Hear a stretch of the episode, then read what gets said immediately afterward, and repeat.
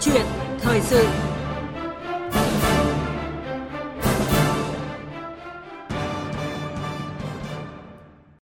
Thưa quý vị, thưa các bạn, sau hơn một tuần, biến thể mới của SARS-CoV-2 là Omicron được Nam Phi báo cáo lên Tổ chức Y tế Thế giới. Đến thời điểm này, Omicron đã xuất hiện tại nhiều quốc gia và vùng lãnh thổ. Việt Nam dù chưa ghi nhận ca nhiễm biến thể mới này, nhưng với sự lây lan nhanh chóng của biến thể mới này thì nhất là khi một số quốc gia trong khu vực Đông Nam Á đã ghi nhận những ca nhiễm đầu tiên thì việc Omicron xâm nhập vào Việt Nam có lẽ chỉ là câu chuyện một sớm một chiều dù chúng ta đã áp dụng một số biện pháp để ngăn chặn khả năng này. Khi mới xuất hiện Omicron đã khiến thế giới trao đảo bởi những nhận định về sự nguy hiểm của biến thể này. Nhưng khi đã có một độ trễ thời gian nhất định, có thể thấy các quốc gia đang bình tâm trở lại để nhận diện một cách rõ nét hơn về biến thể virus mới, từ đó có cách ứng phó thích hợp. Đây cũng là bài toán mà Việt Nam sẽ phải đối mặt, nhất là trong bối cảnh chúng ta đang thực hiện nghị quyết số 128 của chính phủ về thích ứng an toàn, linh hoạt, kiểm soát hiệu quả dịch COVID-19. Câu chuyện thời sự hôm nay với ý kiến chia sẻ của các chuyên gia trong nước và quốc tế sẽ giúp chúng ta hiểu rõ hơn Việt Nam nhận diện và ứng phó như thế nào với biến thể Omicron. Bây giờ xin mời biên tập viên Thúy Ngọc bắt đầu câu chuyện thời sự. Xin cảm ơn các biên tập viên Bùi Chuyên và Hoàng Ân. Thưa quý vị và các bạn, tôi xin giới thiệu câu chuyện thời sự hôm nay có sự tham gia của Phó Giáo sư Tiến sĩ Nguyễn Việt Hùng, Phó Chủ tịch Hội Kiểm soát Nhiễm khuẩn Hà Nội, bác sĩ Nguyễn Trung Cấp, Phó Giám đốc Bệnh viện nhiệt đới Trung ương và tiến sĩ Kim Đông Park, trưởng đại diện Tổ chức Y tế Thế giới WHO tại Việt Nam.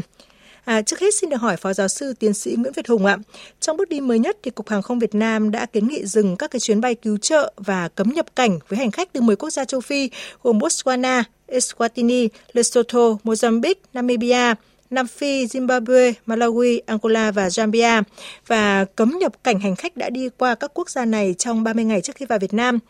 Vậy thì dưới góc độ của một chuyên gia dịch tễ học thì ông đánh giá như thế nào về cái khả năng biến thể Omicron xâm nhập vào Việt Nam ạ? Tôi nghĩ rằng là cái chuyện ờ, sớm muộn thì nó cũng sẽ vào Việt Nam thôi. Tại vì mới phát hiện được khoảng vài tuần nay nhưng mà cũng có đến mấy chục nước là đã cái biến thể này nó đã xâm nhập vào. Ờ, cái tốc độ ờ, xâm nhập rất là nhanh. Trong ờ, trong khi mà đất nước ta hiện nay ờ, mặc dù là cũng có kiểm soát nhưng mà chúng ta về cơ bản ta có mở cửa.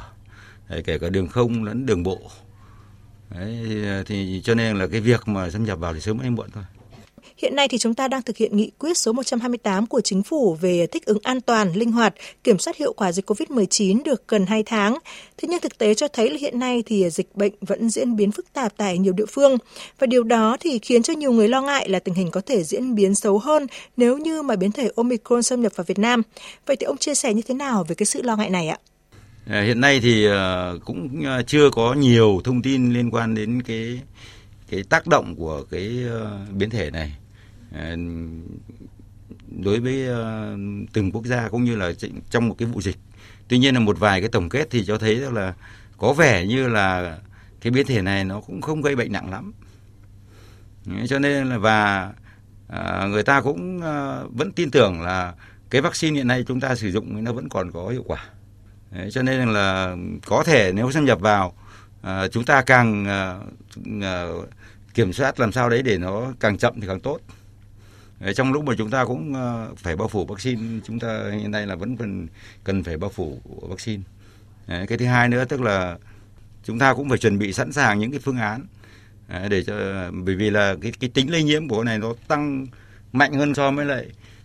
biến chủng delta cho nên là khả năng nếu vào thì cái số ca nhiễm nó sẽ nhiều hơn nhưng mà nếu như mà nhẹ mà chúng ta triển khai tốt cái việc cách ly theo dõi y tế tại nhà thì nó cũng không thành vấn đề lớn. Đấy, cho nên là về mặt chiến lược lâu dài là chúng ta cũng phải chuẩn bị cho người dân. Rồi thì các y tế cơ sở rồi chính quyền cơ sở làm sao đấy chúng ta phải triển khai thật tốt các biện pháp cách ly và điều trị tại nhà. À, thưa bác sĩ Nguyễn Trung Cấp, trong hai năm qua thì ông và các đồng nghiệp đã đối mặt với nhiều biến chủng mới nguy hiểm của SARS-CoV-2 và hiện à, biến chủng Omicron thì được đánh giá là siêu lây nhiễm và có thể là giảm hiệu quả của vaccine. À, vậy từ kinh nghiệm điều trị của mình thì ông có đánh giá gì về cái mức độ của những biến chủng sau này của dịch bệnh COVID-19 ạ? Thực ra thì biến chủng ờ, Omicron là một biến chủng mà hiện ra giờ vẫn đang được ờ, theo dõi rất sát để xem cái uh, độc lực và cái diễn biến tiếp của nó như thế nào. Nhưng mà không không chỉ là với Omicron có thể là virus nó sẽ phát sinh ra nhiều các cái biến chủng khác mà chúng ta không lường trước được cho nên là cái việc là uh, các cái biện pháp kinh điển để uh, chống virus như là thực hiện 5K như là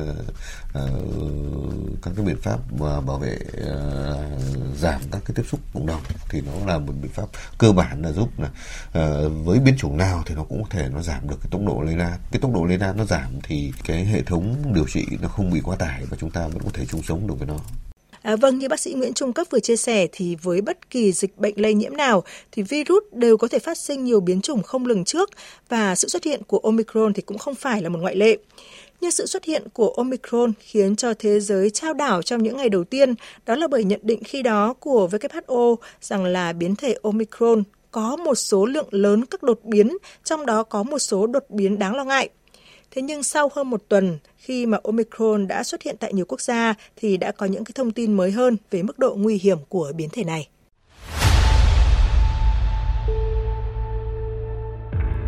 Từ theo dõi các trường hợp nhập cảnh nhiễm biến thể Omicron, Giám đốc Y tế Australia Paul Kelly cho biết các bệnh nhân có triệu chứng nhẹ hoặc không có triệu chứng của bệnh.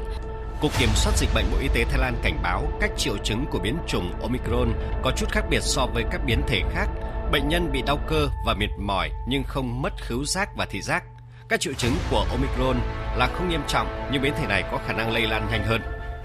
Theo nghiên cứu của một nhóm các nhà khoa học thuộc Đại học Nam Khai của Trung Quốc, khả năng lây nhiễm của biến thể Omicron cao hơn khoảng 37,5% so với biến thể Delta. Các nhà khoa học Israel tuyên bố người đã tiêm vaccine Pfizer mũi 3 hoặc mũi 2 trong vòng 6 tháng sẽ được bảo vệ lên đến 90% trước biến thể Omicron và biến thể mới này lây nhiễm nhiều hơn Delta chỉ 1,3 lần, thấp hơn nhiều so với lo ngại ban đầu. Đại học Oxford, đơn vị phát triển vaccine AstraZeneca cho biết, bất chấp sự xuất hiện của các biến thể mới trong năm qua, vaccine vẫn tiếp tục cung cấp mức độ bảo vệ rất cao chống lại các bệnh nghiêm trọng và cho đến nay không có bằng chứng nào cho thấy Omicron là một ngoại lệ.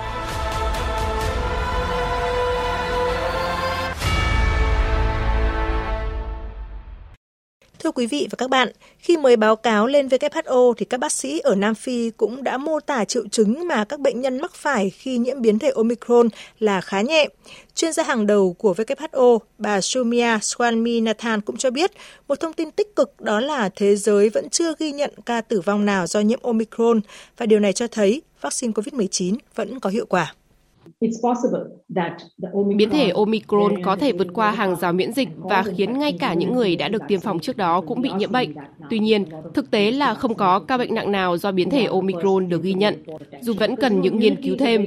Song rõ ràng vaccine vẫn đang cung cấp sự bảo vệ. Vì vậy, chúng tôi hy vọng các loại vaccine hiện nay tạo đủ phản ứng miễn dịch trong cơ thể để bảo vệ khỏi bệnh tật nghiêm trọng. Thưa bác sĩ Nguyễn Trung Cấp ạ, từ kinh nghiệm điều trị các bệnh nhân nhiễm các biến thể alpha, beta hay là delta trước đây thì ông có thể cho biết là các cái biến thể virus SARS-CoV-2 mới xuất hiện thì thường gây ra các cái diễn biến bệnh khác nhau như thế nào ạ? Vâng, về cơ bản các cái biến chủng ấy, chủng ấy thì cái diễn biến lâm sàng thì chúng tôi nhận thấy là nó không có sự khác biệt gì lớn Ờ, ngoại trừ cái điều là uh, với biến chủng beta biến chủng delta thì có vẻ như là các triệu chứng nó xuất hiện uh, sớm hơn nó nhanh hơn diễn biến bệnh nó nhanh hơn một chút tuy nhiên là cái cái mô hình ờ, chung trên lâm sàng thì nó không khác biệt gì nhiều vì rằng các cái biến chủng nó lây lan các cái biến chủng sau ví dụ như beta hoặc delta nó lây lan quá mạnh cho nên nó dẫn đến những cái sự bùng phát cũng quá mức của một cái địa phương nào đấy thì nó gây uh, quá tải tại chỗ và nó dẫn đến tình trạng gia tăng cái, cái, cái tử vong cũng như cái rối loạn xã hội của nó thôi. Thưa quý vị và các bạn, theo Tổ chức Y tế Thế giới thì có thể sẽ mất nhiều tuần để các nhà khoa học xác định chính xác cái mức độ lây nhiễm của Omicron. Liệu biến thể này có làm tỷ lệ ca bệnh nặng và tử vong gia tăng hay không, cũng như là khả năng kháng vaccine của Omicron. À, những thông tin này sẽ được WHO công bố ngay khi có dữ liệu và trong thời gian chờ đợi thì phóng viên Thúy Nga đã phỏng vấn tiến sĩ Ki Đông Park, trưởng đại diện WHO tại Việt Nam về những đánh giá ban đầu đối với biến thể Omicron và khuyến cáo đối với các quốc gia. Vâng thưa tiến sĩ Ki Jong Park, biến thể COVID-19 mới mang tên Omicron được Tổ chức Y tế Thế giới WHO đưa ra đánh giá nhận định ban đầu như thế nào ạ?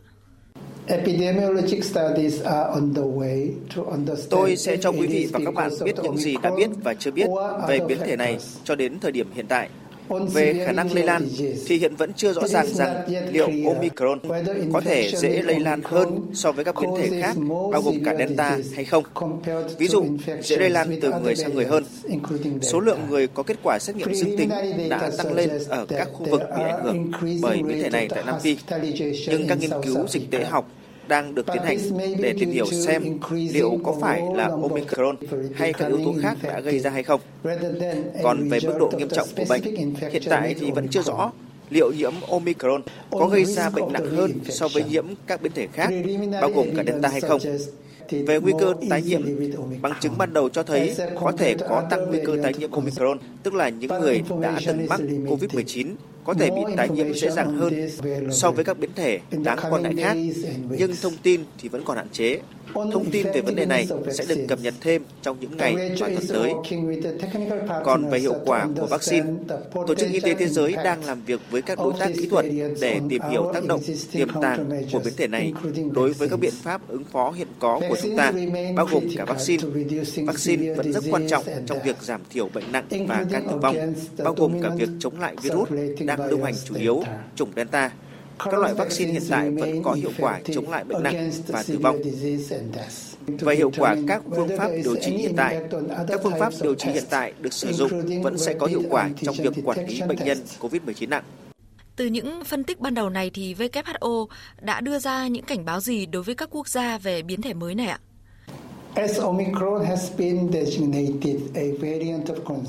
Vì Omicron đã được chỉ định là biến thể đáng quan ngại, Tổ chức Y tế Thế giới khuyến nghị các quốc gia thực hiện một số hành động bao gồm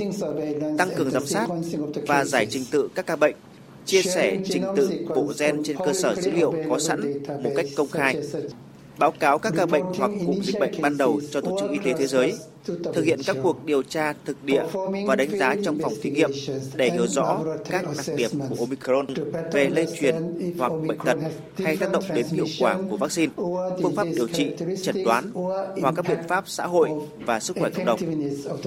Các quốc gia cần tiếp tục thực hiện các biện pháp y tế cộng đồng hiệu quả để giảm lây lan COVID-19 nói chung, sử dụng các phương pháp phân tích nguy cơ và cách tiếp cận dựa trên cơ sở khoa học. Các quốc gia nên tăng cường một số năng lực y tế và sức khỏe cộng đồng để quản lý tình hình tăng các ca bệnh. Tổ chức Y tế Thế giới đang sẵn sàng cung cấp cho các quốc gia sự hỗ trợ và hướng dẫn để ứng phó. Ngoài ra, điều rất quan trọng là sự bất bình đẳng trong tiếp cận với vaccine COVID-19 cần được giải quyết khẩn cấp để đảm bảo rằng các nhóm sẽ bị tổn thương ở khắp mọi nơi, bao gồm cả nhân viên y tế và người cao tuổi, nhận được liều đầu tiên và liều thứ hai, cùng với việc tiếp cận điều trị và chẩn đoán một cách công bằng. Còn với mỗi người dân thì ờ, WHO có lưu ý gì trong giữ gìn phòng ngừa dịch bệnh trong giai đoạn hiện nay ạ? Đối với cá nhân, Tổ chức Y tế Thế giới sẽ nhắc nhở thực hiện 5K và vaccine nhất quán. Thứ nhất là giữ một khoảng cách vật lý với những người khác. Thứ hai là đeo khẩu trang vừa vặn. Thứ ba là tránh không gian thông gió kém hoặc đông đúc. Thứ tư là giữ vệ sinh tay sạch sẽ. Thứ năm là tuân thủ việc khai báo y tế. Và thứ sáu là tiêm phòng khi đến lượt. Xin cảm ơn tiến sĩ Ki Jong Park về thông tin ông vừa cung cấp. À, vâng, ý kiến của tiến sĩ Kỳ Dong Park, các quốc gia cần tiếp tục thực hiện các biện pháp y tế cộng đồng hiệu quả để giảm lây lan COVID-19 nói chung và sử dụng các cái phương pháp phân tích nguy cơ và cách tiếp cận dựa trên cơ sở khoa học. À, trên thực tế, khi chưa có kết quả báo cáo chính thức về các cái đặc tính của Omicron, thì hầu hết các quốc gia đều tỏ ra khá thận trọng trước sự lây lan nhanh chóng của biến thể này. Có thể thấy rõ điều đó tại châu Âu, nơi đang trở thành tâm dịch mới của thế giới. À, ngay từ khi Omicron chưa xuất hiện thì à, châu Âu đã phải đối mặt với làn sóng COVID-19 thứ năm và hiện nay thì một số quốc gia đang ghi nhận số ca mắc Omicron tăng đột biến. Ví dụ như là tại Đan Mạch thì số ca nhiễm biến thể Omicron tại quốc gia này đã tăng gấp 10 lần vào cuối tuần qua. Chúng tôi kết nối với phóng viên Quang Dũng, thường trú Đài tiếng nói Việt Nam tại Pháp để tìm hiểu thực tế này tác động như thế nào đến các biện pháp phòng chống dịch của châu Âu. Xin chào anh Quang Dũng ạ. Xin chào biên tập viên Thúy Ngọc, xin kính chào quý vị thính giả. Thưa anh, trong bối cảnh Omicron đang lây lan nhanh tới các quốc gia thì à, các nước châu Âu có thay đổi các cái biện pháp phòng chống dịch như thế nào ạ? Vâng, từ khi biến thể Omicron xuất hiện tại châu Âu đây hơn 2 tuần thì biện pháp khẩn cấp đầu tiên được các nước châu Âu áp dụng là ngay lập tức ngưng tất cả các chuyến bay đến từ miền Nam châu Phi. Bên cạnh việc đóng cửa biên giới với các nước ở miền Nam châu Phi thì một số nước châu Âu cũng đã cho áp dụng trở lại các biện pháp xét nghiệm và cách ly bắt buộc theo đó thì yêu cầu mọi hành khách trên 12 tuổi đến từ các nước ngoài Liên minh châu Âu, bất kể là đã tiêm đủ vaccine hay chưa thì sẽ phải trình giấy chứng nhận xét nghiệm âm tính với virus SARS-CoV-2 trước khi bay. Ngoài các biện pháp cấp bách này thì do đang phải đối mặt với làn sóng dịch COVID-19 thứ tư vô cùng nghiêm trọng do biến thể Delta gây ra, nên châu Âu cũng đang cho áp dụng trở lại hàng loạt các biện pháp hạn chế mà đã từng áp dụng trước đây. Cách đây vài tuần thì Áo và Hà Lan đã tiến hành phong tỏa cả nước hoặc là một phần. Ờ, còn tuần trước thì Đức cũng đã cho áp lệnh phong tỏa với những người chưa tiêm vaccine. Rồi các quy định về đeo khẩu trang bắt buộc, hạn chế số lượng người trong không gian kín, đóng cửa sớm các tụ điểm giải trí hay là hủy bỏ các sự kiện đông người thì cũng đang được một số nước áp dụng. Các biện pháp này thì là một tổng thể để ngăn chặn dịch COVID-19 nói chung chứ không phải chỉ riêng biến thể Omicron. À, vâng, chúng ta cũng biết là các hãng dược hiện đang chạy đua nghiên cứu để mà cải tiến vaccine có thể ngăn chặn được biến thể Omicron. Vậy thì cái cuộc đua này có thể được cảm nhận ở châu Âu như thế nào ạ thưa anh? Cho đến thời điểm này thì các nhà khoa học châu Âu cũng như trên toàn thế giới thì vẫn chưa giải mã được hoàn chỉnh biến thể Omicron. Các tập đoàn dược phẩm sản xuất vaccine cũng cho biết là sẽ cần từ 2 cho đến 3 tuần kể từ khi biến thể Omicron xuất hiện thì mới có thể kết luận là liệu các loại vaccine hiện đang được sử dụng thì có tác dụng ngăn ngừa biến thể này hay không. Hiện thì vẫn còn sớm để đưa ra kết luận, nhưng mà cơ quan dược phẩm châu Âu tuần trước thì cũng cho rằng là trước mắt thì cần phải nghiên cứu xem biến thể Omicron có thực sự là kháng vaccine hay không và có cần thiết phải điều chỉnh vaccine hay không. Cơ quan này thì cũng khẳng định là nếu như cần thiết thì châu Âu sẽ có vaccine mới trong vòng từ 3 cho đến 4 tháng. Trong hợp đồng mà Ủy ban châu đặt mua vaccine của hãng dược Moderna thì cũng có điều khoản là nếu như virus SARS-CoV-2 có các biến thể mới thì ờ, Moderna phải cung cấp vaccine điều chỉnh trong thời hạn là 100 ngày. Có thể nói là sau thời gian đầu tương đối lo lắng về biến thể Omicron, thì hiện tại châu Âu đang tiếp nhận các thông tin về biến thể này một cách à, khá bình tĩnh. Thực tế thì mối đe dọa lớn nhất hiện nay của châu Âu thì vẫn là biến thể Delta khi mà làn sóng dịch Covid-19 mới đang ngày càng trầm trọng, làm bùng nổ số ca nhiễm mới cũng như là số ca tử vong hàng ngày tại một số nước.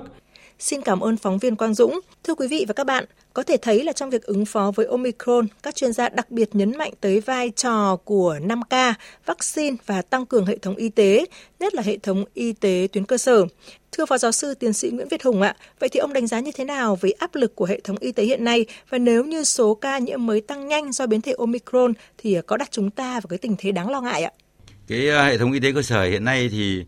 à, đã có vẻ quá tải Đấy, bởi vì là có rất nhiều nhiệm vụ phải thực hiện ờ, khi, khi mà dịch nó xảy ra. Nhưng mà chúng ta cũng không thể tập trung các cái bệnh nhân được. Đấy, mọi người cách ly tập trung được.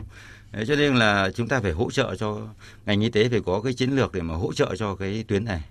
Đấy, có thể là y tế tuyến huyện có thể là y tế uh, bệnh viện có thể là hỗ trợ ờ, một phần để làm làm sao đấy mọi người làm quen thuần thục các cái những cái vấn đề chuyên môn nếu người ta mà thuần thục các vấn đề chuyên môn ấy, thì uh, nó sẽ uh, đơn giản hóa công việc của mình đi nhiều. Đấy là thứ nhất.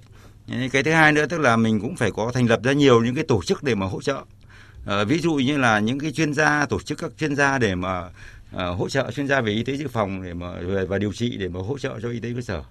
Đấy rồi thì tổ chức các cái khám bệnh từ xa để mà hỗ trợ cho người dân để giải quyết những vướng mắc thường ngày của người dân. Ờ, khi người ta muốn hỏi về vấn đề phòng chống dịch khi người ta muốn hỏi về vấn đề cách ly khi người ta muốn hỏi về vấn đề thuốc men điều trị ờ, thì mình phải có nhiều những cái tổ chức ấy ở ờ, các tỉnh thành chứ không phải là chỉ có uh, Hà Nội thành phố Hồ Chí Minh. Mỗi tỉnh thành phải tự lo và phải triển khai cái đó thì chúng ta mới, giảm tải được chúng ta mới giảm tải được cái công công việc cho y tế cơ sở và đặc biệt là uh, giải quyết được những cái vướng mắc của người dân sớm thì mới thì mới à, khi mà dịch nó bùng phát thì chúng ta mới có thể à, đáp ứng được. Hiện nay chúng ta đang thực hiện nghị quyết số 128 của chính phủ về thích ứng an toàn, linh hoạt, kiểm soát hiệu quả dịch COVID-19. Thưa bác sĩ Nguyễn Trung Cấp ạ, theo ông thì chúng ta cần có các cái biện pháp gì để chủ động ứng phó khi xuất hiện Omicron trong khi mà vẫn đảm bảo thực hiện tốt nghị quyết số 128 ạ? cái mô hình chung của tất cả các cái nước mà xác định sống chung với Covid-19 thì nó đều ở cái mức độ là gì? Là chấp nhận có Covid-19 nó lưu hành ở cộng đồng, chấp nhận thỉnh thoảng nó bùng phát dịch ở một mức độ nào đó, sao nó không đến mức độ mà gây gây gây sụp đổ hệ thống điều trị.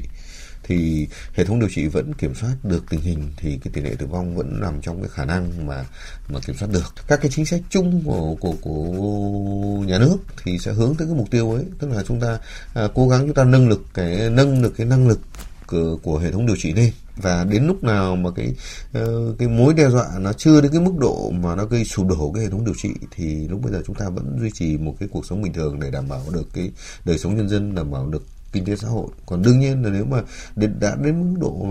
nó bùng phát đến mức độ mà nó đe dọa cái hệ thống điều trị thì lúc bây giờ lại phải tăng cường các cái biện pháp siết chặt lại để làm kìm cái đà tăng của của, của dịch bệnh ở ngoài cộng đồng lên. Thì đấy là cái mà chúng ta thấy rằng rất rất nhiều nước châu Âu trong thời gian vừa rồi cứ liên tục như vậy thôi. Lúc nào mà cái số lượng bệnh nhân quá lớn thì họ lại lockdown cái số lượng bệnh nhân giảm đi thì họ lại mở cửa ra. Chúng ta làm bất cứ việc gì chúng ta cũng phải làm trong cái trong cái phạm vi an toàn. Cái phạm vi an toàn ấy nó được thiết lập bởi các cái yếu tố